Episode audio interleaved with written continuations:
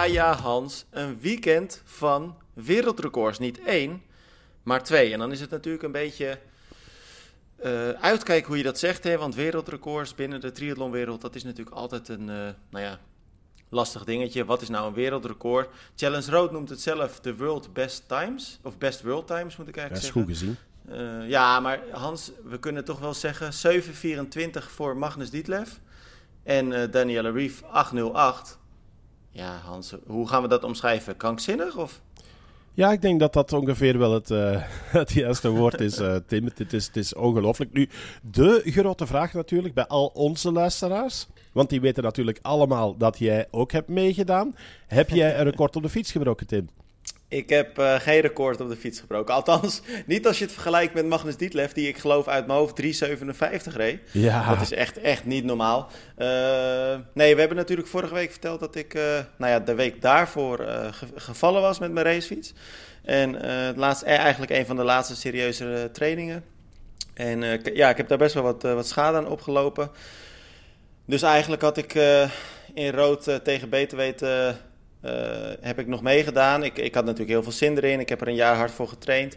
Ja, dan ga je ook niet zeggen dat, uh, van hè, ik, ik heb pijn, dus ik ga hem skippen. Ik heb mijn arm helemaal ingepakt met, uh, ja, dat is ook nog een hilarisch verhaal, een luier. dat is, was, ik dacht, ik moet iets hebben wat, wat heel dik is en wat heel zacht is. Want eigenlijk, je moet het zo zien, mijn elleboog, ja, er zitten behoorlijk wat, wat schaafwonden op. Maar het, het meest pijnlijk is eigenlijk het bot wat daar zit. Het is niet gebroken, maar het is echt heel erg gekneusd. Dus ik merkte gewoon de dagen voor rood dat ik, ik, ik kon eigenlijk geen vijf seconden in mijn lichtstuur liggen. Dat, ja, en dat is natuurlijk toch wel cruciaal op 180 kilometer. Dus ik dacht, ik moet iets hebben wat heel dik is, wat een beetje op zijn minst die grootste schokken en de meeste pijn verzacht. Nou ja, dus ik heb er een luier om vastgetaped. Nou ja, dat hielp op zich enigszins, maar ik merkte gewoon na 20 kilometer ja, dat het toch pijn deed. Dus dan ga je een beetje je arm optillen, je gaat hem wat schuiner leggen. En nog wat overcompenseren en, en, zo. Precies, en dat was eigenlijk nog het ergste, want daardoor kreeg ik eigenlijk weer heel veel last aan mijn nek, aan mijn rug. Dus ik heb nou ja, gefietst voor wat ik waard was, om het zo te zeggen. Ik heb echt wel uh, gewoon echt gepusht en ik heb nou ja, alles eruit gehaald wat er die dag in zat. Maar dat was uh, ja, niet goed en ik, ik fietste uit mijn hoofd 5,21. Dus ik geloof nog een gemiddelde van 33,3. Ja, op zich is dat op dat parcours nog oké. Ik bedoel, het is echt wel een pittig parcours. Er zitten natuurlijk veel hoogtemeters in. We hadden de wind vrij ongunstig, vond ik. We hadden veel uh, wind tegen. Uh, dat meen je niet. Ja, dat, dat idee ja. had ik. Maar, en, maar ja, als je naar de proftijden kijkt... Ja, ja ik zie dat, heel, net daarom. Uh... Ja, dat is heel gek. Want dat, ik, ik heb best wel veel recreanten gesproken... die eigenlijk langzamer hebben gefietst dan ze zouden moeten kunnen. Dus die waren daar best wel over teleurgesteld. Maar ja, Kijk naar de pro's. Nou, ik zei het net al, 3,57. De vrouwentijden heb ik eigenlijk eventjes niet paraat. Maar die hebben ook gigantisch hard gefietst. Dus het, het kon wel, hè, die dag. Het was echt...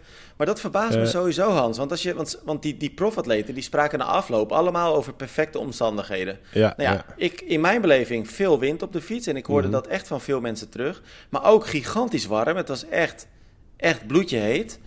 Ja, die profs die zijn er toch wel beter tegen bestand op de een of andere manier. Ja, ja. Of het had misschien nog sneller kunnen gaan als er geen wind had gestaan. Wie Ja, weet. dat zou heel, helemaal zot eh, geweest zijn. Dus, eh, Maar ja. hoe kijk je naar die tijden, Hans? Ja, het, het, het is, het, is, eh, het is ongelooflijk. Overigens moet ik nog heel even teruggrijpen. Eh, de luier, dat was een luier van je kind.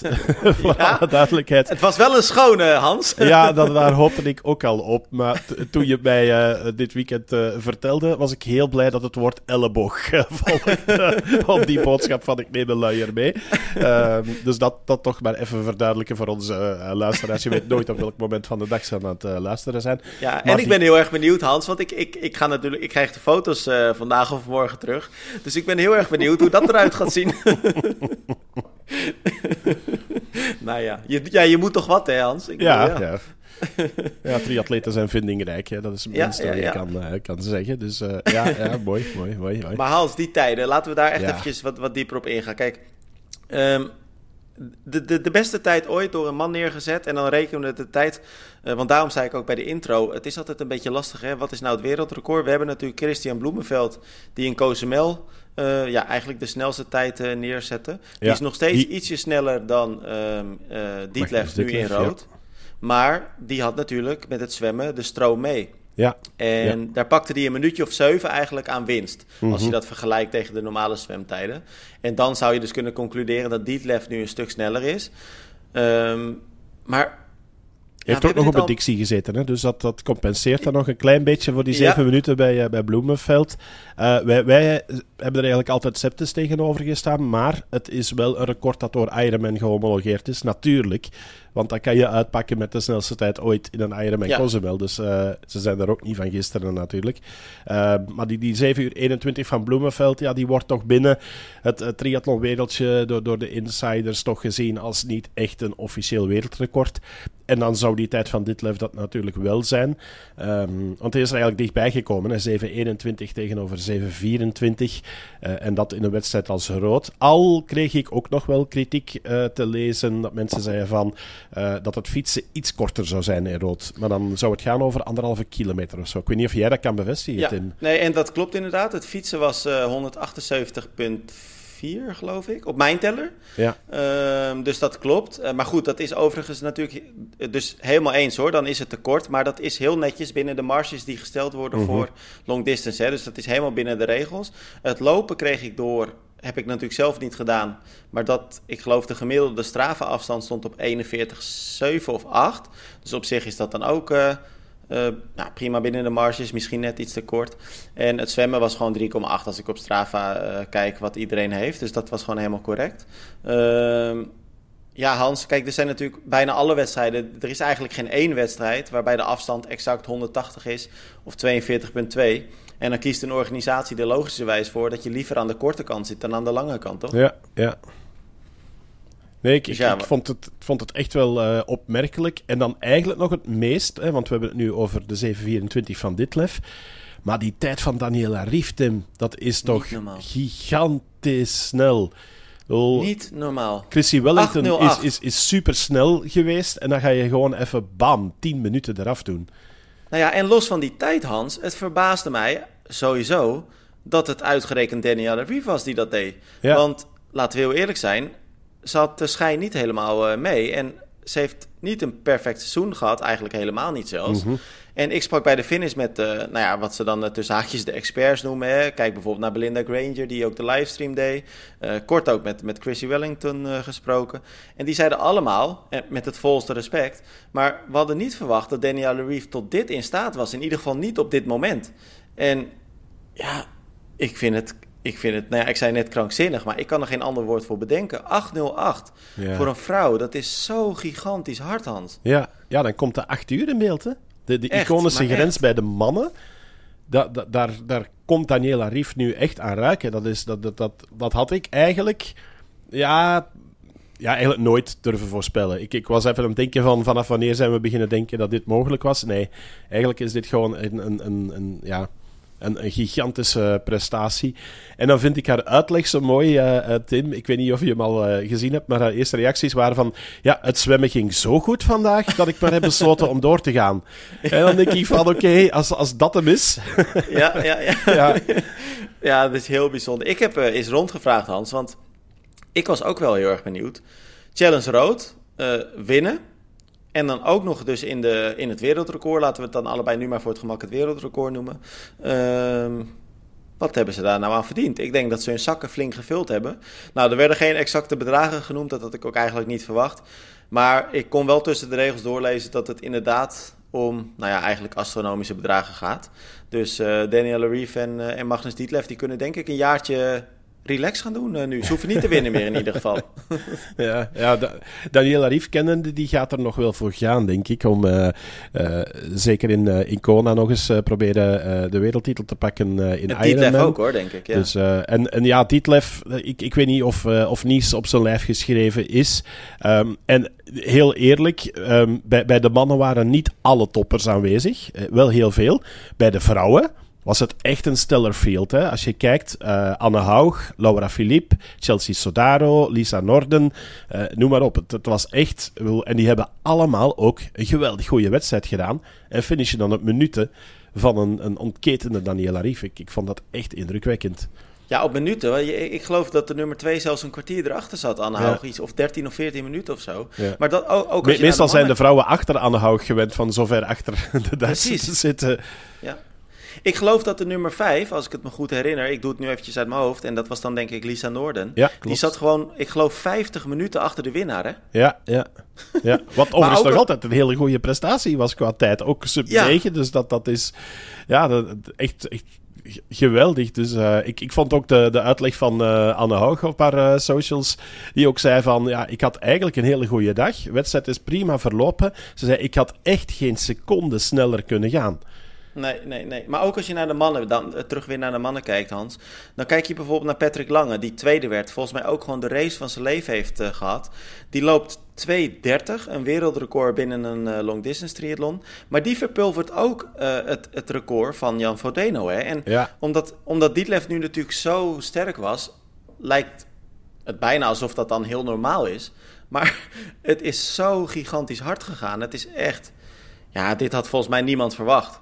Nee, nee, nee, absoluut niet. Um, en, sterker nog, ik had eigenlijk zelf vooral rekening gehouden met, uh, met de Duitsers um, en, en, iets minder met, uh, met Ditlev. Uh, want het is toch altijd moeilijk gebleken de afgelopen jaren om um, in rood twee jaar op rij te winnen. Dat, dat mm -hmm. is al vaak gebeurd, dat titelverdedigers het jaar nadien volledig door het ijs zakken. Ik weet niet hoe dat komt. Is dat door de ontlading van die eerste keer of dat je dan plots in een keer topfavoriet bent? Ik, ik weet niet waar het hem in zit, maar het is echt niet gemakkelijk om rood meerdere malen te winnen. Um, dus ik, ik vrees dan ook een beetje voor, uh, voor dit lef. Maar ja, dan, dan verbaast hij de hele triathlonwereld met zijn beste zwemnummer wat ooit. Ja, en niet alleen met zijn beste zwemnummer, hè? Nee, nee, maar ja, wat, wat, wat volgt op de fiets, dat kan je voorspellen in het geval van, uh, van ja. Dan weet je van, dan komen de hoge wattages boven. Uh, en als de omstandigheden goed zijn, dan volgt er een hele snelle fietstijd. Uh, maar vroeger vaak vanuit een achtervolgende positie. En nu heb ik ook stukjes en tweets gelezen van de insiders die zeggen van, ja, nu mag de rest zich echt zorgen beginnen maken. Want als een Uberbiker als Ditlev ook nog eens een Uber-swimmer wordt, ja, dan heeft de rest allemaal een probleem. En zeker de andere hardrijders die minder goed zwemmen. Die zijn er nu allemaal niet aan te pas gekomen. Heel de dag niet. Nee, dat klopt inderdaad. En als je al weet dat je achter Dietlef aan het fietsen begint, ja, dan ben je vrijwel kansloos. En het is ook niet zo dat hij rustig aan doet met het lopen. Ik nee, nee, nee, keihard. Nee. Hij, ik moet heel eerlijk zeggen, ik, ik zie hem toch wel als een grote verrassing. Ik denk dat ik hem drie of vier jaar geleden voor het eerst ontmoet heb bij uh, toen nog uh, Challenge Daytona. Mm -hmm. En hij was toen echt een gigantisch sterke fietser ook. Maar eigenlijk alle wedstrijden die hij toen deed, en dat waren ook nog eens uh, bijna altijd uh, middle distance races, zakte hij volledig door het ijs tijdens het lopen. En ja. heel eerlijk, ik heb toen eigenlijk altijd gedacht dat het een atleet was die uh, niet op het allerhoogste niveau de races zou gaan winnen. Vervolgens verbaasde hij me vorig jaar in rood, toen hij natuurlijk voor het eerst dus won. Onder andere Jan Frodeno versloeg, die overigens wel uitstapte, maar toch. Ze, hij, hij liep ook harder gewoon. Um, ja, en, en nu heeft hij gewoon weer zo'n enorme stap gemaakt. En ik moet heel eerlijk zeggen, ik, ik, uh, ik stond zelf natuurlijk niet bij de finish. Dat is wel heel erg jammer. Uh, maar had, ik had je maar sneller moeten fietsen, Tim. ja, ja, ja. Of mijn zwemmer had rustig aan moeten doen. Dat kan ja, ook. Ja. maar... Uh, het was mooi hoor, want zijn ouders stonden in tranen, hoorde ik. Ze, uh, zijn voormalige manager, die, daar, uh, die ook een hele goede vriend van hem is, die stond daar in tranen. Die sprak ik ook na afloop nog. Nou, die was super geëmotioneerd. Ja, dat is wel echt, dit is wel echt wat topsport uh, zo mooi maakt, vind ik. Ja, absoluut, absoluut. Um, en, en overigens, geweldige battle gezien. Schouder aan ja. schouder met Leedlow. Geweldig. Ja, ja. maar Leedlow zakte toch weer door het ijs, hè? Ja, ja, ja deze Net keer weer wel. Rood. Ja, ja. ja. Dus uh, in Kona ging dat, uh, ging dat beter. Uh, en, en nu zat ik een klein beetje ook te hopen van dat het misschien een herhaling zou worden van, van Kona. En dat we echt heel lang een loopduel zouden, zouden krijgen. Ik denk dat ze elkaar ook wel echt gepusht hebben in rood. Ja, nou ja, ik, ik kan me er echt geen voorstelling van maken. En ik denk dat de luisteraars die misschien afgelopen weekend ook in rood hebben meegedaan, of misschien eerder hebben meegedaan. ja, je zou het gewoon bijna niet verwachten met 3,57 op het fietsparcours. Maar het fietsparcours is gewoon echt niet makkelijk. En ook als, je, ook als de omstandigheden goed zijn, gewoon het parcours zelf is echt wel pittig. Want er is, er is geen meter vlak. En alles wat je naar boven gaat, tuurlijk ga je ook naar beneden. Maar iedere fietser weet dat als er geklommen wordt, dan verlies je altijd tijd in opzichte ja, ja. van een vlak parcours. En, maar dat verbaast me ook zo, Hans. Want ik sprak bijvoorbeeld Daniel, Daniel Bekkerkaart um, en ook uh, Starkovic. Die hadden allebei uh, pech met hun... Um, met hun versnellingen, ze, hun automatische versnelling Die, die, die blokkeerde. Dus mhm. die hebben allebei op een gigantisch groot verzet 90 kilometer geloof ik nog gereden. Ja, Hans, ik weet niet hoe ze dat doen, maar ik ben niet... Kijk, ik ben geen, geen topatleet, maar ik ben ook niet een, een, een slechte fietser. Ik schakelde zeg maar op die steile klimmetjes, schakelde ik echt terug tot bijna mijn kleinste verzet. Ja. Hoe kunnen die gasten in godsnaam zo op zo'n hoog verzet, groot verzet, zo hard doorrijden? Het is, het is niet normaal. Het is gewoon niet te bevatten, echt niet. Nee, ja, het, zijn, het zijn pro's, hè. En dan, dan praat je over andere wattages. En ik had dat destijds ook met uh, Bas Diederik, zonder toen live bij te kijken. We hebben het toen gefilmd ook, daar op de Kouberg. Uh, je, je hebt hem pas gedaan, uh, Tim. Kan je voorstellen dat je die op de grote plaat vooraan naar boven rijdt? Het, het is niet normaal, echt niet. Ja, dat is echt maar, zot. Ja. En ik zonder zeggen, afstappen, hè? die is gewoon blijven fietsen. Het was zwalpend van links naar rechts om, om ja, toch nog een klein beetje cadans te vinden. Maar, maar het, ja, dat, dat, ja, die mannen, dat is echt wel van een andere wereld. Aan de ene kant, Hans, denk ik, het is super uh, gaaf en inspirerend om te zien. Aan de andere kant, ik, ben wel benieuwd wat jij ervan vindt. Ik kan me ook voorstellen dat die steeds snellere tijden... En je ziet het natuurlijk niet alleen bij de profatleten. Ook ace-groepers gaan steeds harder.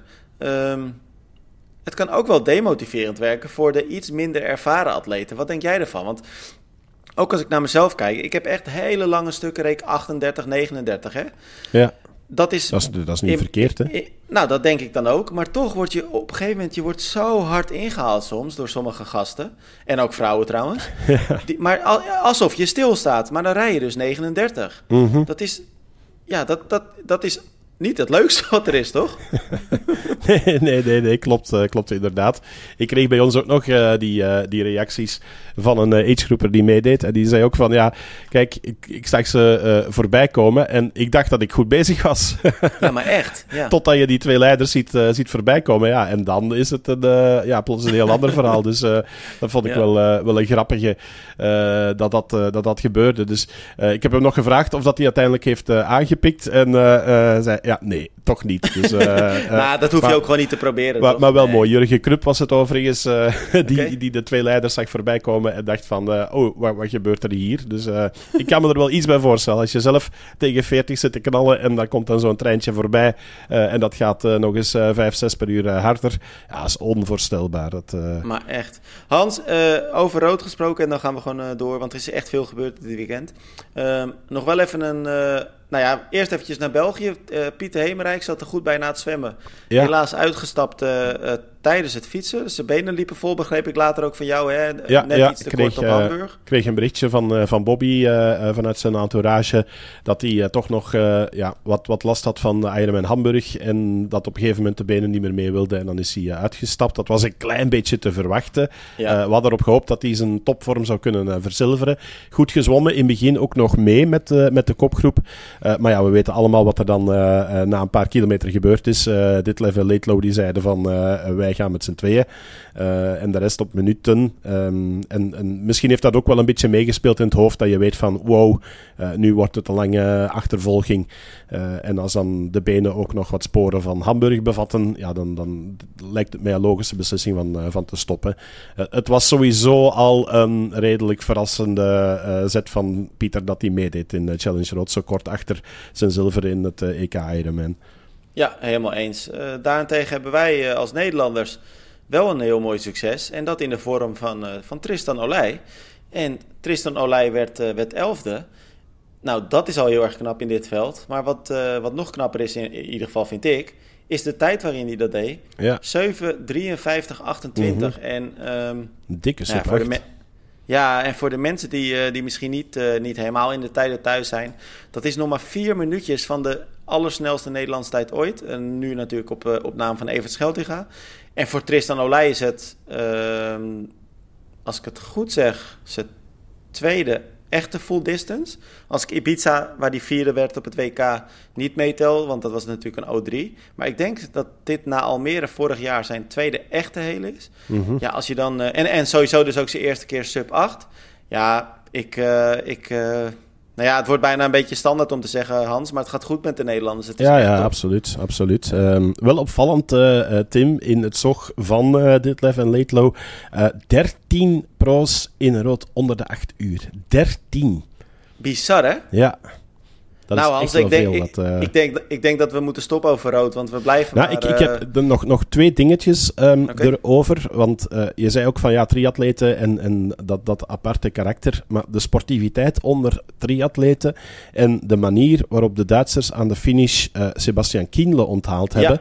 Ja. ja, dat vond ik een geweldig mooi beeld om te zien was prachtig. En ik, heb er, uh, ik ben erbij uh, geweest. Niet bij zijn finish natuurlijk, want ook toen zat ik nog op de fiets.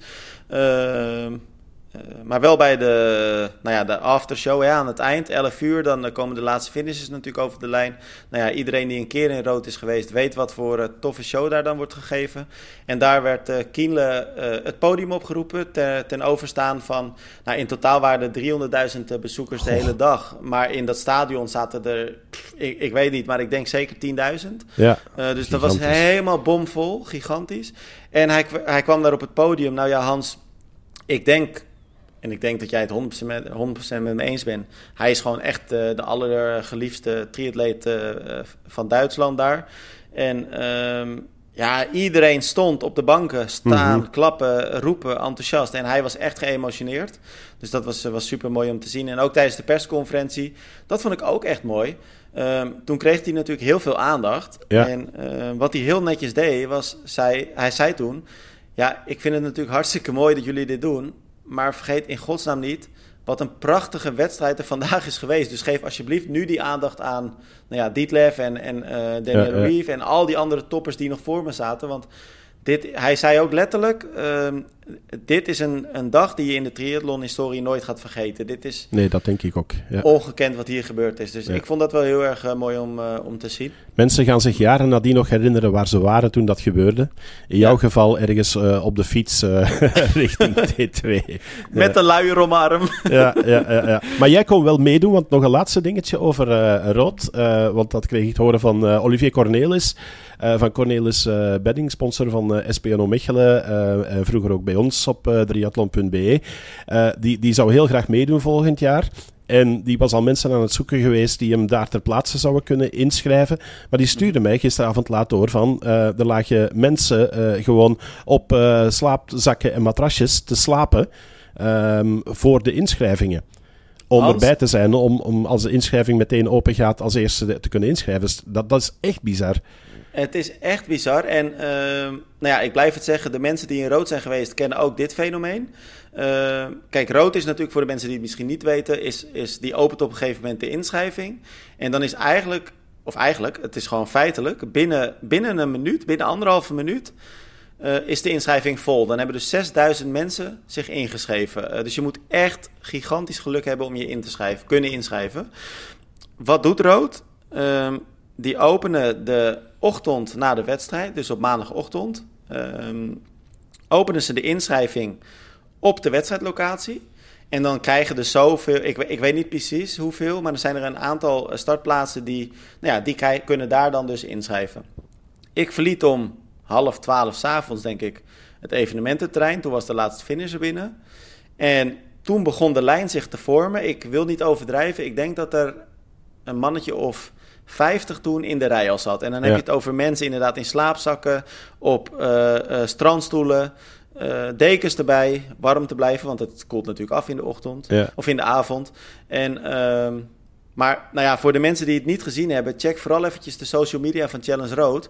Want in de ochtend, vlak voordat het open ging, nou, ze hebben een filmpje geplaatst van die rij en die is versneld afgespeeld. Nou ja, Hans, ik, ik, ik heb geen idee, maar ik denk echt dat het misschien duizend mensen zijn die in de rij stonden. Niet normaal, niet normaal. Ja. ja, het is echt, echt bizar.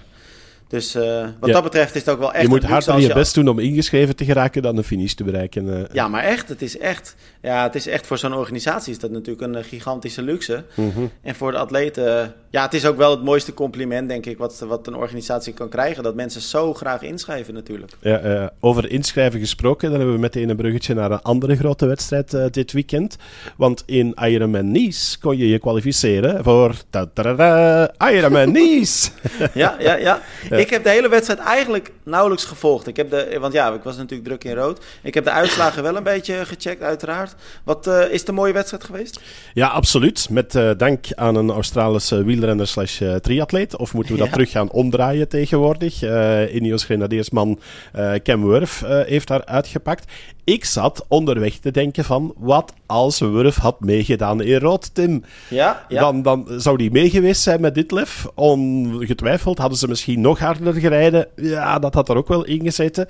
Uh, maar een week na Ironman klaargevoerd is hij weer uh, ja, stevig tekeer gegaan op uh, de fiets. Had een goed zwemnummer.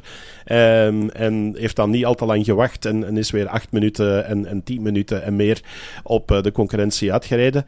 Enkel Clement Mignon, die, die is nog een beetje in hetzelfde tempo kunnen blijven. Maar dan praten we daar ook over een paar minuten. Dus ja, Wurf die, die koos daar vol voor de aanval. Het heeft hem helaas, zoals zo vaak wel, niks opgeleverd uiteindelijk. Um, want in het lopen heeft hij ook weer tot halfweg ongeveer stand kunnen houden. Um, en dan heeft Mignon overgenomen.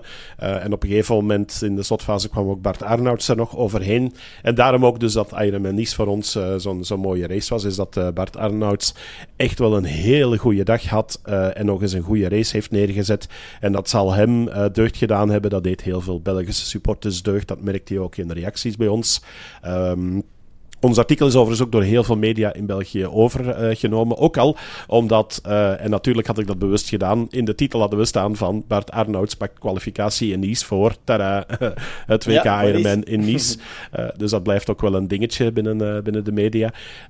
maar goed, hij heeft zijn slot op zak. Dat was eigenlijk het grote streven en heeft een hele goede wedstrijd gedaan. en hij zei achteraf zelf ook. Wat zei je?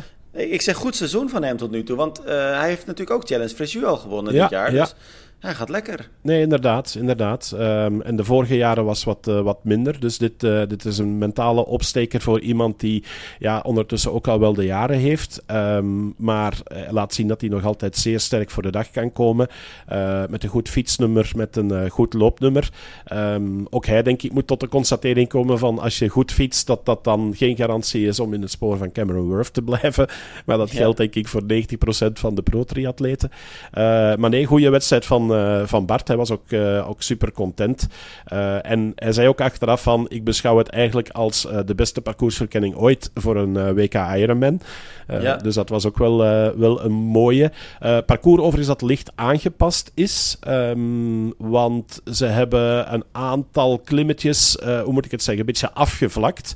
je hebt na, ik denk ongeveer kilometer 15 of 20, één steile klim. En dan hebben ze er eigenlijk voor gezorgd dat je een beetje bovenop het plateau blijft uh, fietsen, uh, daar is het wel glooiend. Uh, maar eigenlijk proberen ze ervoor te zorgen voor het WK dat er uh, minder steile stukken in zitten, maar dat er ja, nog wel meer dan genoeg moet geklommen en gedaald worden.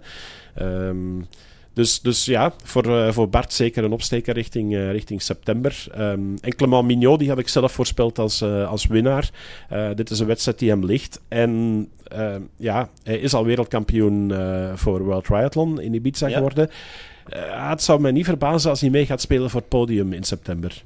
Ja, en hij wordt natuurlijk gedragen daar ook door het, uh, door het thuispubliek. Hè? Want ja. hij komt uit Frankrijk. Dus uh, ja, en Frans, Fransen zijn natuurlijk erg dol op, uh, op, op hun eigen landgenoten. Wat, wat helemaal logisch is.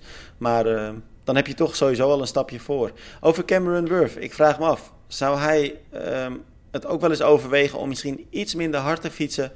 en dan te denken van misschien kan ik er dan een nog betere marathon uitpersen? Nou, um volgens mij had Wurf zelf tegen Arnouds gezegd, ik las een reactie van, uh, van Bart, dat hij zei van ja, ik moet wel, want als ik niet met voorsprong aan het lopen begin, dan ben ik sowieso verloren. Dus het is een bewuste tactiek blijkbaar van Wurf om proberen een paar minuten te pakken en te hopen dat hij dan de goede loopbenen heeft om die voorsprong vast te houden. Um, en soms zal hem dat lukken en dan levert dat al eens een aardige tweede plaats op, uh, zoals vorige week.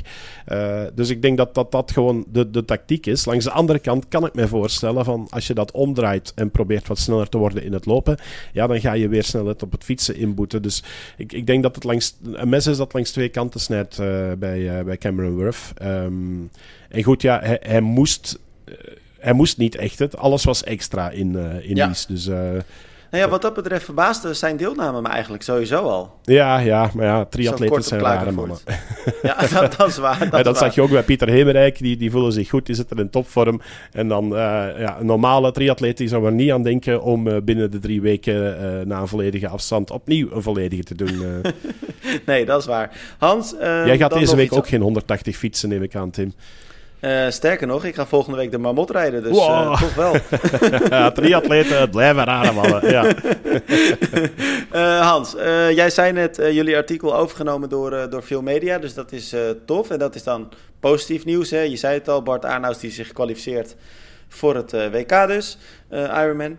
Um, een Nederlandse wedstrijd kwam ook uh, groot in het ja. nieuws. Uh, en ook, uh, ook niet alleen bij de triathlon media, ook echt de nationale media, de grote zenders, NOS, RTL, allemaal pakten het op. AD zag ik. en dat was, nou ja, ik kan toch wel zeggen natuurlijk, want ik denk dat bijna iedereen het heeft meegekregen. Ironman 70.3 West-Friesland, dus in Horen. Ehm ja, vervelend nieuws wel. Want kijk, de wedstrijd kwam natuurlijk sowieso al eventjes in het nieuws begin dit jaar. Toen uh, bleek dat uh, Rob Frambach uh, met extra leisure um, zijn licentie kwijtraakte. Dus de wedstrijd ja. werd eigenlijk overgenomen door Ironman zelf. Of, of teruggenomen, moet ik zeggen. Um, dus het was al een beetje de vraag, hoe gaat die wedstrijd worden? Wie gaat het organiseren? Um, maar ja, nou heeft de wedstrijd eigenlijk...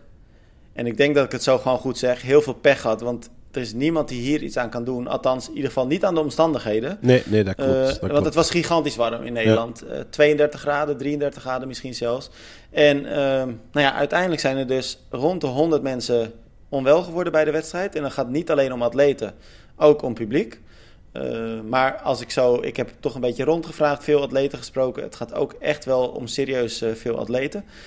En ehm, paar in het ziekenhuis, rond de tien uiteindelijk beland, die echt wel heel goed onwel geworden zijn van, ja, van dat van ja, het twee, weer, dus. twee daarvan, die, uh, uh, dat was gevolg van een valpartij. Ja. Um, dus die moeten we er eigenlijk uh, van aftrekken. Maar het feit is dat, dat ja, tot, tot zes of acht mensen naar het ziekenhuis worden afgevoerd. en dat er 90 gevallen zijn van mensen die onwel geworden zijn, omdat dat nu toeschouwers zijn of, of triatleten. Dat zijn wel bijzondere cijfers. En, en ik schrok daar wel van. Dat is niet normaal.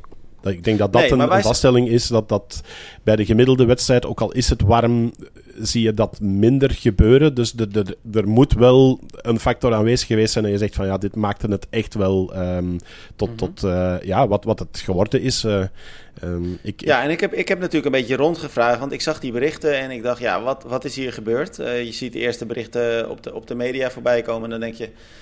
Ja, oké, het is warm, tuurlijk uh, is dat pittig. Maar precies wat jij zegt, 90, 100 mensen die onwel worden, dat is niet, niet gangbaar. Uh, dus ja, dan bel je een beetje rond, spreek je met de atleten die daar geweest zijn. En eigenlijk alles wat je dan hoort, is dat er te weinig water voorhanden was.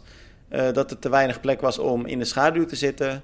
Uh, het heeft ook niet meegeholpen dat de start werd uitgesteld, waardoor atleten in een wetshoot, wat me ook al verbaast dat het de wetshoot swim was trouwens, uh, nou ja, in de wetshoot vol in de zon stonden te wachten.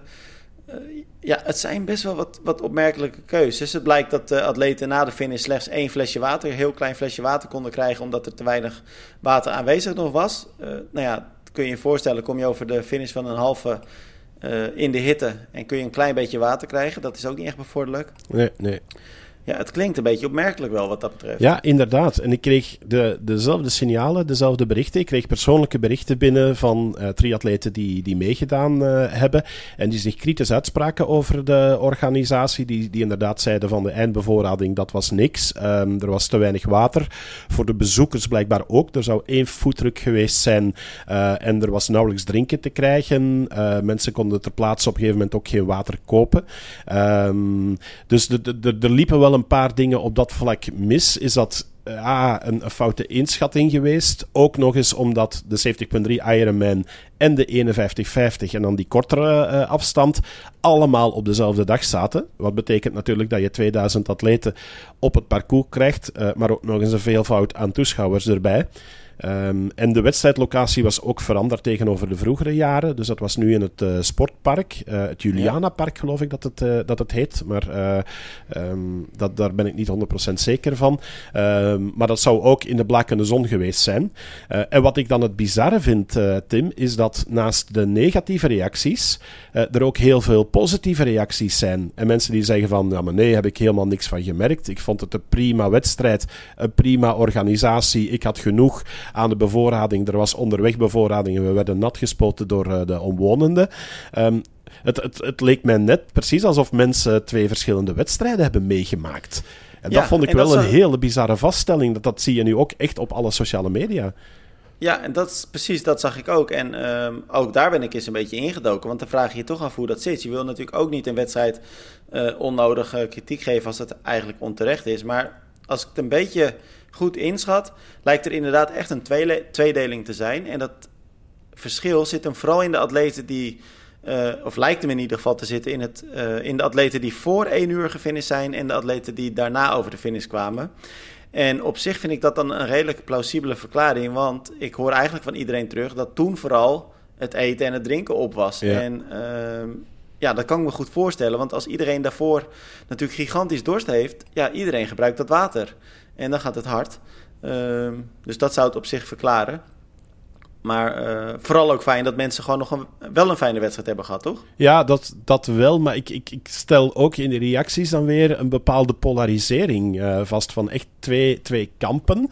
Uh, in ja? Nederland vooral merk ik dat er een kamp is dat het, het niet zo opheeft met um, sportpaniek te zaaien. dat dat zijn letterlijke woorden die ik ergens zag.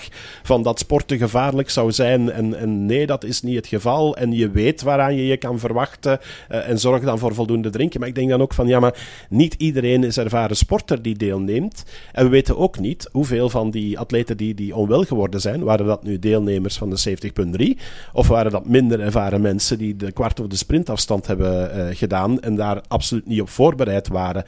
Uh, sterker nog, ook in de 70.3.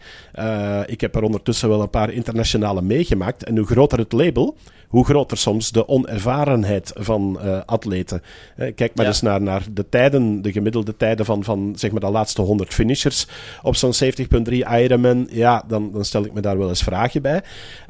Um, dus, dus het, het blijft wel, wel een ding, maar ik, ik vond het echt opvallend hoe een paar mensen uh, heel hard reageerden van uh, ah, maar het is even warm en Nederland kan er niet mee om en in andere landen uh, kan het wel en in rood was het absoluut geen probleem. Um, vaak ook van mensen die, die denk ik ook niet in Hoorn aanwezig waren, want voor de, de goede orde, wij waren er niet, maar we hebben wel informatie first-hand verkregen van atleten die daar waren. Alleen dus opvallend dat je dan verschillende verhalen te horen krijgt. Um, veel mensen die het ook hadden van de vrijwilligers, die waren top, die hebben alles gedaan om ons te helpen. Um, dat, dat lijkt mij ook een, een zeer positieve vaststelling. Uh, maar ik denk dat er ergens toch wel misschien een vorm van onderschatting is geweest van uh, hoe zwaar de weersomstandigheden bij een aantal mensen gewogen hebben. Ja, en het is grappig dat jij de vrijwilligers aanhaalt. Uh, want er is ook uh, een van de vrijwilligers, en ik zal, uh, ik zal de naam uh, niet noemen, dat lijkt me niet heel verstandig, heeft ook weinig zin. Maar die was ons flink aan het bestoken met, met boze, boze privéberichten. En ik zag ook dat ze bij andere media openbaar reageerden. Um, maar waar we in godsnaam mee bezig waren, want we moesten niet kritiek hebben op de wedstrijd, want dat was slecht voor de sport. En toen heb ik ook uitgelegd, we hebben geen kritiek op de wedstrijd. We constateren slechts dat er iets aan de hand ja. is. En weet je, er zijn honderd mensen onwel, daar kunnen we niet omheen. Nee. En uh, hoe je het ook bent of keert en of je het leuk vindt of niet, er is daar iets niet goed gegaan. En ja, dan, dan schrijven we dat natuurlijk ja. op. Maar ja, het, is, toen het, is, een... het is nieuws, het is triathlon gerelateerd. Precies. Wij zijn een triathlon nieuws item, uh, of medium. En, en dit is een item waar we dan niet aan voorbij kunnen en wat we brengen. Uh, ik heb bij ons ook nog het, het, sportieve aspect aangehaald. Met de medailles van de Belgen en een hele mooie tweede plaats van uh, Wouters en het brons voor Cindy uh, Lefebvre. Um, dus dat hebben we keurig gedaan. Maar je kan niet voorbij gaan aan het feit dat er nee. massaal veel mensen onwel waren en dat er zeven extra um, ziekenwagens zijn ingezet en mensen afgevoerd naar het ziekenhuis. Um, en, en ja, dat is gewoon een, een neutraal feit dat dat gebeurd is. Um, dat we dan wat kritischer zijn op de organisatie, vind ik ergens ook wel een terechte, want er zat al die zweem rond van wat gaat uh, 70.3 Ironman West-Friesland zonder extra leisure worden. Uh, vooraf heel veel kritiek, vooral ook van Nederlanders die niet deelnamen, uh, maar vooral kloegen over het feit van hoe zit het met mijn geld van Maastricht dat ik niet terugkrijg. Dus er was al wel wat controverse uh, rond. Atleten betalen ook een hoop geld voor, uh, voor zo'n inschrijving. En dan vind ik ook, dat mag bijvoorbeeld zo'n eindbevoorrading wel in orde zijn. Um, en dat gaf me ook een beetje flashbacks naar Maastricht bijvoorbeeld, want daar was het ook al wel een issue. Die eindbevoorrading op een gegeven moment, die stelde ook niet zoveel meer voor, omdat er al heel veel volk gepasseerd was. Dus um, dat, dat zijn van die inschattingsdingen dat ik denk van, ja, dat kan beter. Maar daar kan je aan werken. Maar dit is uh, ook voor de organisatie, denk ik, brute pech. Dat het op wedstrijddag ik, 32 graden is. Daar, ja, daar dat, kan je niks dat, aan doen. Nee, dat is inderdaad echt brute pech. Dat, daar kun je inderdaad niks aan doen. Ik, ik Wat ze wel hadden kunnen doen overigens, Tim, uh, ik heb het zelf een keer uh, uh, gedaan, echt mee, mee ingegrepen en, en samen met de referees op dat moment gezegd van laat ze alsjeblieft in het water. dat was ook ja. op een warme dag waar zijngevers nog niet ter plaatse stonden en dat we hebben gezegd van oké, okay, in plaats van op strand te wachten in wetsuit, ga het water in, we roepen je eruit als we meer nieuws hebben, blijf wel vooraan in de buurt, um, dus dat, dat niet iedereen al ver weg begint te zwemmen. Dat is slim. Uh, ja. En, en dan, dan blijven mensen nog wel op een normale temperatuur. Als je een half uur in de zon staat in je wetsuit, nou, ik kan je vertellen, uh, dat is zweten. Ja. Dat is echt... Uh, ja. ja. Nee, dat is inderdaad een hele slimme inderdaad. Ik moet ook zeggen, jij zegt ze moeten die eindbevoorrading gewoon op orde hebben. Helemaal eens. Ik kreeg ook video's door van ehm, de plek waar mensen of atleten zich dan konden laten masseren na afloop. Ja, Hans, ik weet niet. Maar voor een wedstrijd waar je een paar honderd euro voor betaalt om deel te nemen uh, de massageplekken van de gemiddelde Afrika Cup, die zouden er waarschijnlijk nog beter uitgezien hebben. Want het was echt een soort. Uh, ja, nou ja, ik heb nog nooit zoiets gezien. Het zag er zo amateuristisch uit. En eigenlijk het verhaal, ik weet niet of je dat gezien hebt. Wat me nog het meest verbaasde, wat er gebeurd is bij, uh, bij, bij Ironman West-Friesland. En dat heeft niks met de warmte te maken. Susanne Brummel is natuurlijk een uh, atleet die in Nederland vooral bekend is omdat ze veel volgers heeft op Instagram.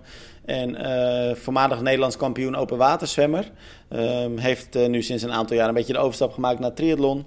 En ja, Hans, hou je vast, het is echt heel bizar. Die kwam als tweede overall uit het water. Ja. En wat gebeurde er? De organisatie dacht: hey, dat is een vrouw die kan niet als tweede overal uit het water komen. Dus dat zal wel een achterblijver zijn van een eerdere uh, uh, serie, eerdere afstand. En die hebben haar dus tegengehouden. En toen heeft ze dus oh echt een tijdje moeten uitleggen dat ze gewoon meedeed aan, nou ja, wel die startserie en dat ze gewoon tweede lag. Ja. Dus die, uiteindelijk heeft ze wel, geloof ik, dan haar afstand gewonnen, als ik het uh, goed uh, zag. maar dat is toch ook wel weer apart, hè? Dat is wel heel bizar, ja. Ja, die zou je, je toch moeten kennen dan. Uh, nou ja, ja maar los daarvan, je, je, gaat, je, je kunt toch ook gewoon zien dat ze snel zwemt dan? Ja, ja. Ik bedoel, ja. oh, man, man, dat, man. dat je ja. niet iedereen bij gezicht kent. Ja, dat snap ik Ja, heel goed, of bij naam. Maar kom op zeg, je gaat toch niet denken van... dat is een vrouw, dus die zal wel langzaam zijn? Ja. Ja, dat is echt heel apart. Ja, het- is een aparte wat daar allemaal gebeurt. Maar ik zeg het, ik blijf die, die, die dubbele reacties raar vinden. Eh, wat ik ook een heel vreemde vond, is eh, een, een opiniestuk op prorun.nl. Ja, eh, waar dat vond ik ook apart. de schrijver het, het had ook over, ja, we, we moeten het allemaal niet te hard bepamperen. En, en sport kan, zeker ook in deze temperaturen, op een veilige manier. Ehm, en hij vond het een beetje, ja, clickbait, journalistiek, zo heeft hij het niet genoemd. Maar daar doelt hij wel een beetje op. Van je had een andere kop boven het artikel kunnen, eh, kunnen zetten. Want hij vroeg zich af van, eh, ja, hoeveel mensen worden er onwel of hebben begeleiding nodig, medische begeleiding in een normale triathlon. Nu, ik kan hem vertellen, eh, ik heb jaarlijks toch wel een vijftigtal triathlons op de teller staan als speaker. Ehm, geen 90, eh, verre daarvan. Soms zijn dat een handvol. Als het wat harder gaat en het is warm, dan, dan kunnen dat er wel eens een tiental zijn, maar niet 90 mensen. Dus dit was echt wel abnormaal. En ik vond het een beetje vreemd. Het, het deed mij terugdenken in, in volle coronadiscussie van mensen die artikels aanhalen van antivaxers en dergelijke. Ik vond het echt heel gepolariseerd. Um, en vooral ook types dat dan een aantal mensen zeggen, nou, voor wat nuance, lees dit artikel op proren.nl. En dan denk ik, ja, ik vrees dat hij er ook niet ter plaatse is geweest. Um, nee, zeker ehm, niet. En om dan even te stellen hij, van, uh, nou, dit, dit, is ongeveer wel normaal en uh, ze moeten niet zo paniekerig uh, gaan doen. Ja, dat vond ik ook wel een, een aparte... Ja. Nou Hans, ik uh, moet zeggen, want het artikel is geschreven door, uh, door Klaas Boomsma. Hij is hoofdredacteur van ProRun. Hij is mijn opvolger, hè, want uh, ik ben jarenlang hoofdredacteur van ProRun geweest. En ProRun is natuurlijk de, de na grootste hardloopwebsite van Nederland. Dus het is ook wel een serieus medium. En, maar dit artikel verbaasde me ook heel erg. En ik ken uh, Klaas uh, niet persoonlijk, want toen hij hoofdredacteur werd, toen was ik al uh, net een, een tijdje weg. Dus ik heb zeg maar die overgang ook niet doorgemaakt. Ik was toen al gestopt. Ik had toen echt de, definitief de overstap naar de triathlon sport gemaakt. Hele mooie tijd gehad bij ProRun en leuke dingen gedaan. Maar ik heb Klaas wel een aantal keer al toch op een best wel nou ja, pittige, pittige stuk kunnen betrappen. En de ene keer vind ik ze heel erg goed, de andere keer denk ik, nou, verbaast me wel. Een hoofdredacteur met pittige stukken. Goh. Ja, ja, ja. en dan nog de opvolger van. Tja, dat klinkt bekend, Moria. Ja. nee, maar ik vind het ook helemaal goed hoor. Want ik, ik, ik los van het feit dat ik dit artikel uh, eigenlijk heel uh, ongenuanceerd vond en ik kon me er ook helemaal niet in vinden, vind ik het wel hartstikke goed dat hij gewoon op die manier een medium gebruikt om nou ja, een opinie te, te delen. Ja. Ik bedoel, dat is gewoon zijn werk. Maar het verbaasde me inderdaad wel heel erg. En ik, ik ja, ik vond het inderdaad niet echt genuanceerd of zo. Ja, nee, daarom. Ik vond dat ook een, rare. En vooral ook dat een paar mensen uh, daarmee uitpakken van. Uh, ja, maar ja, uh, dit is wel genuanceerd. En dacht je van. Mm, ja, weet je. Het, en en oké, ik bedoel, het, is boto om, om kritiek te hebben op Iron en dat gebeurt veel meer. Het is een grote geldmachine, bla bla bla. Ehm, maar, maar wat mij betreft stond dit hele gebeuren ook los van, van Iron Buiten het feit van dat je daar wel handenvol geld aan hebt, hebt betaald.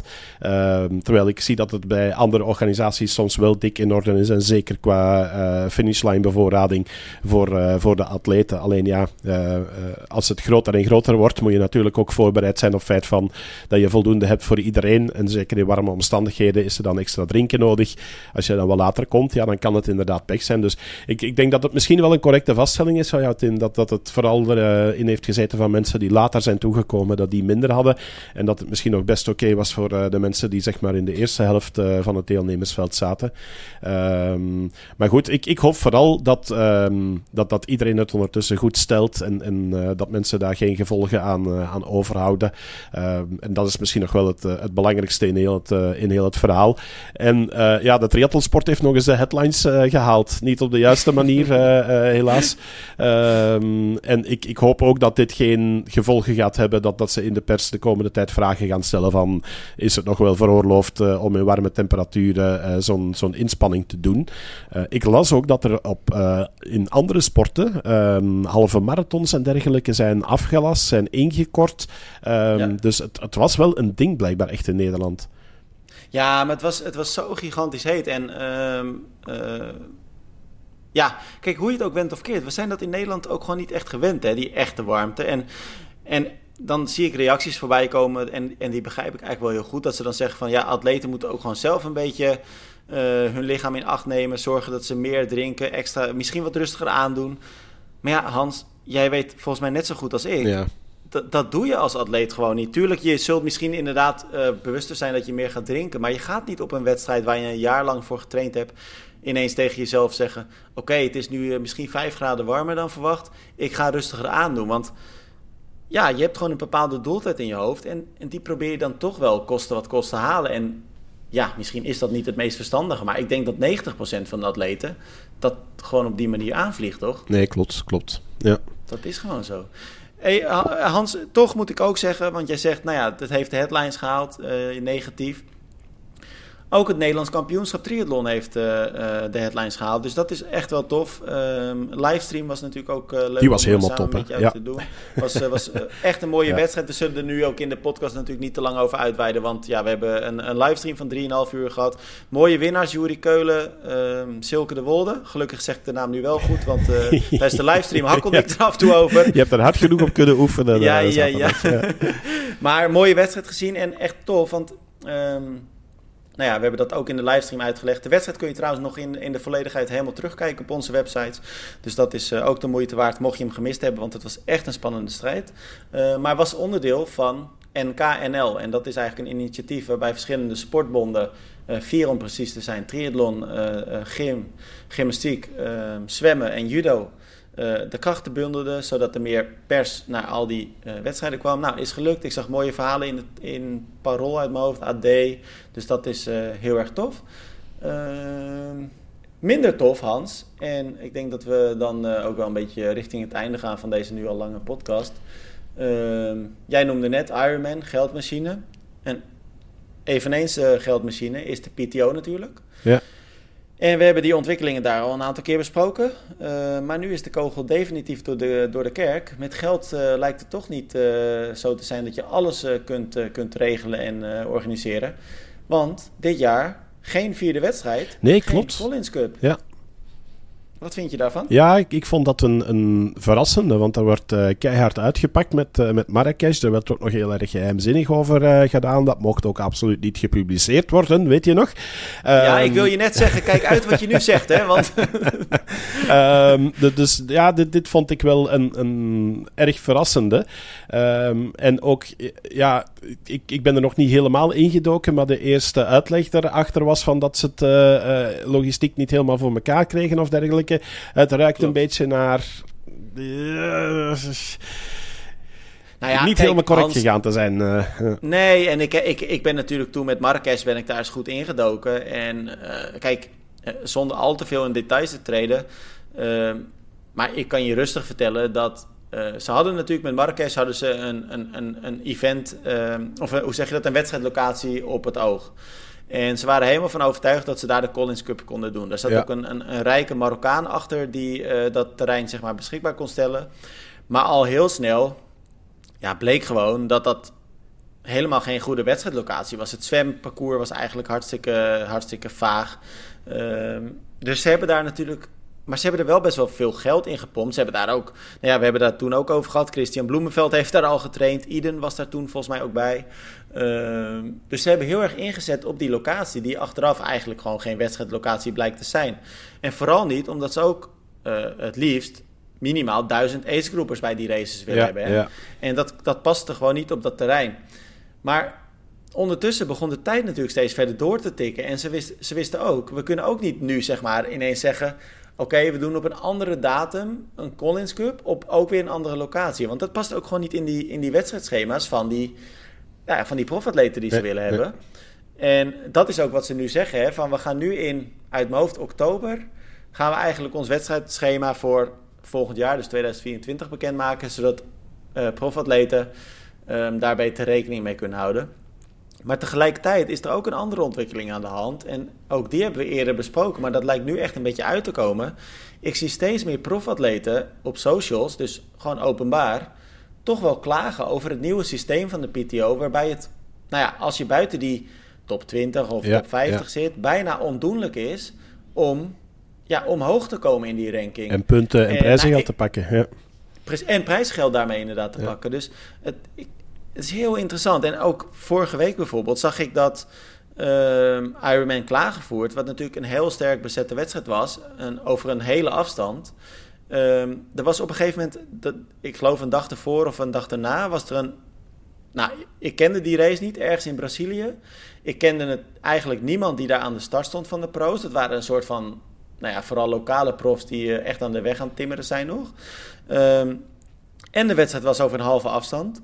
Die kregen ineens evenveel punten. Oh ja, en dan ook nog het verschil dat klaargevoerd, geloof ik, een gouden of een zilveren race was. Hè, wat ze dan Ja, beoordelen. En dan die lokale race, dat was een bronzen of nog lager. Maar gek genoeg kregen de winnaars. nou nagenoeg evenveel punten als in Klagenvoort. Dus dat was ook al zoiets aparts. Dus daar kwam ook al een hele uh, reeks aan kritiek op. Ja, ja, ik vraag me af. Ze hebben daar echt nog wel wat werk te doen bij de PTO. Ja, eh, je, je mag van een organisatie met zoveel geld ook verwachten dat het allemaal goed geregeld is. En het, het afgelasten nu van, van Marrakesh uh, en, en dan de uitleg erbij van, nou, we gaan ons focussen op een goed 2024. Dan denk ik van, dan is het helemaal niet goed geregeld. Um, en eigenlijk het opvallendste aan het hele verhaal is dat het onder de atleten is er eigenlijk een beetje geruisloos voorbij gegaan niemand die zich daar nu druk over maakt. Ja, er zijn andere dingen die nu belangrijk zijn. Uh, Challenge Road, Ironman Nice uh, dit weekend. Dus het nieuws is eigenlijk zo'n beetje gepasseerd. En, en, niemand die er echt van opkeek, denk ik dan ook nog eens. maar dat is ook wel een teken aan de wand. Als de atleten zelf er nauwelijks mee bezig zijn. En, en dat niemand nu zegt van, oh wat jammer dat de Collins Cup niet meer doorgaat. Ja, dat zegt ook wel iets over uw organisatie. Dus dat, dat vind ik ook wel... En en ik denk ook wel dat dat de spijker op de kop is wat jij zegt. Kijk, jij zegt dan organisatie. Uh, maar ik denk ook dat het grote probleem eigenlijk van de PTO is... is dat het geen wedstrijdorganisatie is.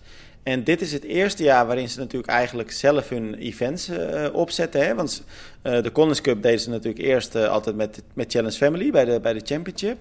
En ook voor andere wedstrijden die ze organiseerden, hadden ze altijd een lokale organisatie waarbij ze dan aansloten. Ik denk eigenlijk dat de PTO misschien wel de conclusie moet trekken dat zij eigenlijk veel meer moeten gaan richten inderdaad op um, nou ja, de focus op die uitzendrechten, hè, waar zij natuurlijk vooral hun geld mee willen gaan verdienen. Uh, het ondersteunen van de profatleten.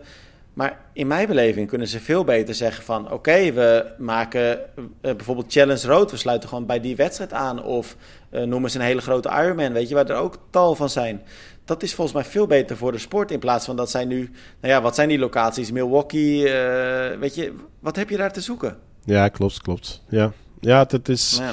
Ze maken op dit moment geen, uh, geen goede beurt. Uh, maar ik zeg het, ja, hoeveel volk ligt er, uh, ligt er wakker van? En, en, is het misschien allemaal net niet wat te veel? Dus, dus wie weet. Ik, ik vind het alleszins ja, een, een jammer dat er geen Collins Cup is. Maar ook ik heb zoiets van, ik ga er niet echt heel hard van wakker liggen. We hebben genoeg dit seizoen om naar, naar uit te kijken. een van de dingen die we overigens niet mogen vergeten in deze podcast, Tim, is het geweldige podium um, voor een Belg op de World Triathlon Series in Montreal.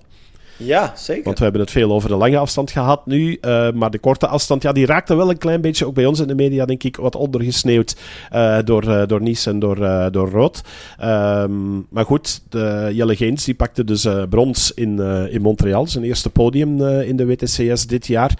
geweldig mooie wedstrijd. Um, je hebt hem niet kunnen volgen, denk ik, hè, Tim. Uh, want jij, zat je volop voor te bereiden op het uh, fietsonderdeel in uh, Erot. Um, Maar ik vond het een zeer opvallende. ze zijn met een tiental atleten aan het lopen begonnen. En ze zijn tot ongeveer de laatste kilometer samengebleven. Uh, en meestal krijg je wel wat uh, versnellingen en aanvallen. Maar dit was echt super spannend om te volgen. Dat we met echt een grote kopgroep naar de slotkilometer uh, gingen. Um, dus dat vond ik wel een, een, een, een, zeer opvallende. En eigenlijk nog opvallender is dan dat Matt Hauser blijkbaar degene is die dan de snelste ja. benen heeft. Om zo'n kilometer lang keihard te spurten. Dus, want hij en, en Manuel Messias pakten goud en, en zilver. Um, terwijl als je keek naar de samenstelling van die groep, Christian Bloemenveld erbij, Johnny Brownlee, Jelle Geens, Marten van Riel. Uh, ja, dat was toch wel, uh, wel een opvallende. Dus eigenlijk best wel een hele mooie wedstrijd. Ja, en Hans, uh, laten we ook niet vergeten, Iden, dat is ook nog wel een dingetje. Zat ook een tijdje in de kopgroep. Ehm, maar nou ja, zakte bij het lopen eigenlijk een beetje door het ijs. Heeft een hele emotionele post online gegooid. Hè? hij heeft na de finish eigenlijk heel lang zitten huilen. En ehm, dat is natuurlijk tweeledig, dat verdriet. Hij is onlangs zijn moeder verloren. En eh, dat heeft ook een beetje zijn weerslag nu op zijn prestaties. Hij uh, zegt, ja, ik ben gewoon niet, eigenlijk nog niet een schim van uh, wie ik ooit was qua niveau. Ik denk dat het wel eens heel lastig voor kan, kan gaan worden dit jaar. Ja, ja. jammer hè. Jammer. Zo'n groot kampioen ja, en, en, dan uh, zo'n zo'n jaar erachteraan. Ehm, ik, ik hoop dat hij uit het, uit het verdriet en uit het rouwproces ook nog wat kracht kan, kan puren. En, en nog eens een goede wedstrijd kan laten zien om, om zijn moeder te eren of zo. maar het is een opvallende. Ook Bloemenveld overigens. Hè, want ja, hij werd gewoon geklopt door, door Jelle. Ehm, en kwam er in die eindspurt eigenlijk niet helemaal... Ja, ik, ik zeg het eigenlijk verkeerd. Hè, want het, het, het verschil was seconden. Dus het is niet dat je dan naar huis wordt gelopen. Maar het is wel een beetje een teken aan de wand. Ehm, want deze keer was hij wel mee. Uh, het was een grote kopgroep ook in het, uh, in het fietsonderdeel. Um, dus dan denk je van oké, nu heeft hij eigenlijk alle kansen om het af te maken, maar dat, uh, dat gebeurde niet. Maar voor ons belangrijker dus dat Jelle brons pakte en dat Marten Variel negende werd. Zijn eerste top 10 plaats na alle pech die hij ja. gehad heeft het afgelopen jaar. werd al dertiende en twaalfde, nu negende, dus hij is progressie aan het maken. dus dat is ook wel, wel goed om, om te zien. Um, ja, en dan bij de dames hadden we Claire Michel, die, uh, die twintigste werd. En met uh, Beth Potter, die daar uh, won. en de lijn gewoon doortrekt. Het is al Groot-Brittannië bij de dames dit seizoen. Dus de zoveelste Britse ja. zegen. Dus laten we kijken wat dat op de Olympische Spelen gaat, gaat opleveren over een jaar. Hè? Ja, ja, ja. Ik, ik kijk er naar uit. Er, komen zo nog een paar favorieten erbij. Dus uitkijken van, van wat dat in Parijs gaat, gaat geven. Hans, ik denk dat we moeten gaan stoppen, want uh, anders uh, moeten, moeten onze luisteraars wel hele lange trainingen gaan doen, willen ze die podcast luisteren. Ja, en in deze weersomstandigheden, hey, goed luisteren naar je lichaam en goed blijven drinken iedereen. Hans, ik uh, dank je weer uh, voor, uh, voor een uur lang alles bespreken. Dat, dat, was echt, het was echt een druk weekend, ja, wat dat betreft. Ja, ja, mooi, mooi druk weekend. Ook weer bij ons veel wedstrijden gehad. De verslagen daarvan lees je ook op triathlon.be. Um, dus nee, dit was, dit was een mooie. Het zal een beetje afkicken worden, denk ik, volgend weekend. Hoewel, ja, het gaat weer verder, hè, want we hebben Ironman Frankfurt volgend weekend. Dat zou ik even moeten checken. Maar uh, wat ik wel weet is dat het zelfs vandaag al doorgaat. Want je hebt nu die uh, European Games, hè? Ah ja, ja, klopt, klopt. Ja. Dus dat is nu ook al. En uh, dit weekend zijn er ook echt nog wel aardig wat wedstrijden. Je hebt ook dit weekend Challenge Walsee met echt een super mooi veld. Um, dus dat wordt ook uh, wordt tof. Dus uh, ik zal eens kijken welke Ironmans er zijn. Ik zoek ja. het gelijk eventjes op. Er zijn er echt wel aardig wat. Ja, ik trek overigens uh, naar uh, Belgisch Limburg, naar Kinrooi. Ook altijd een mooie, daar aan het Bastion, waar echt een triathlondorp wordt opgebouwd deze week. waar ook een camping overigens aan wordt verbonden. Dus waar atleten en, en toeschouwers het hele weekend kunnen verblijven in de camper of in een tent. hele, hele toffe wedstrijd wordt dat, wordt dat daar. Tof. Inderdaad, Frankfurt, het uh, Europese kampioenschap natuurlijk voor vrouwen. Ja. En dan heb je ook nog op dezelfde dag uh, Ironman 70.3 Les Sables ah, en ja, ja. 70.3 Andorra. Dus je hebt drie uh, pro-races voor Ironman dit, dit weekend. Ja. En die zijn dus allebei op 2 juli, dus dat is zondag. De zondag, ja. Ja. Alright, nou, nou dat toch weer genoeg om naar uit te kijken. En die European Games, ja, ook daar, ik weet het niet. Er hangen geen Europese titels aan vast. Maar ja, we gaan er alleszins over uh, berichten. We gaan er naar uitkijken. Um, zowel voor uh, Nederland als voor België. Mooi team aan de start. Al is het jammer bij ons dat er geen tweede dame bij is. Zodanig dat we niet kunnen uitkomen in, uh, in de team relay. Maar goed, dat, ja, dat is wat het is. Ja, en laten we heel eerlijk zijn, dat zijn nou niet de wedstrijden die de meeste aandacht krijgen doorgaans, toch? Nee, maar ik moet wel zeggen dat die, die European Games krijgen in onze nationale pers wel wat, uh, wat aandacht. Een um, mm. aantal goede Belgische prestaties ook al uh, geweest.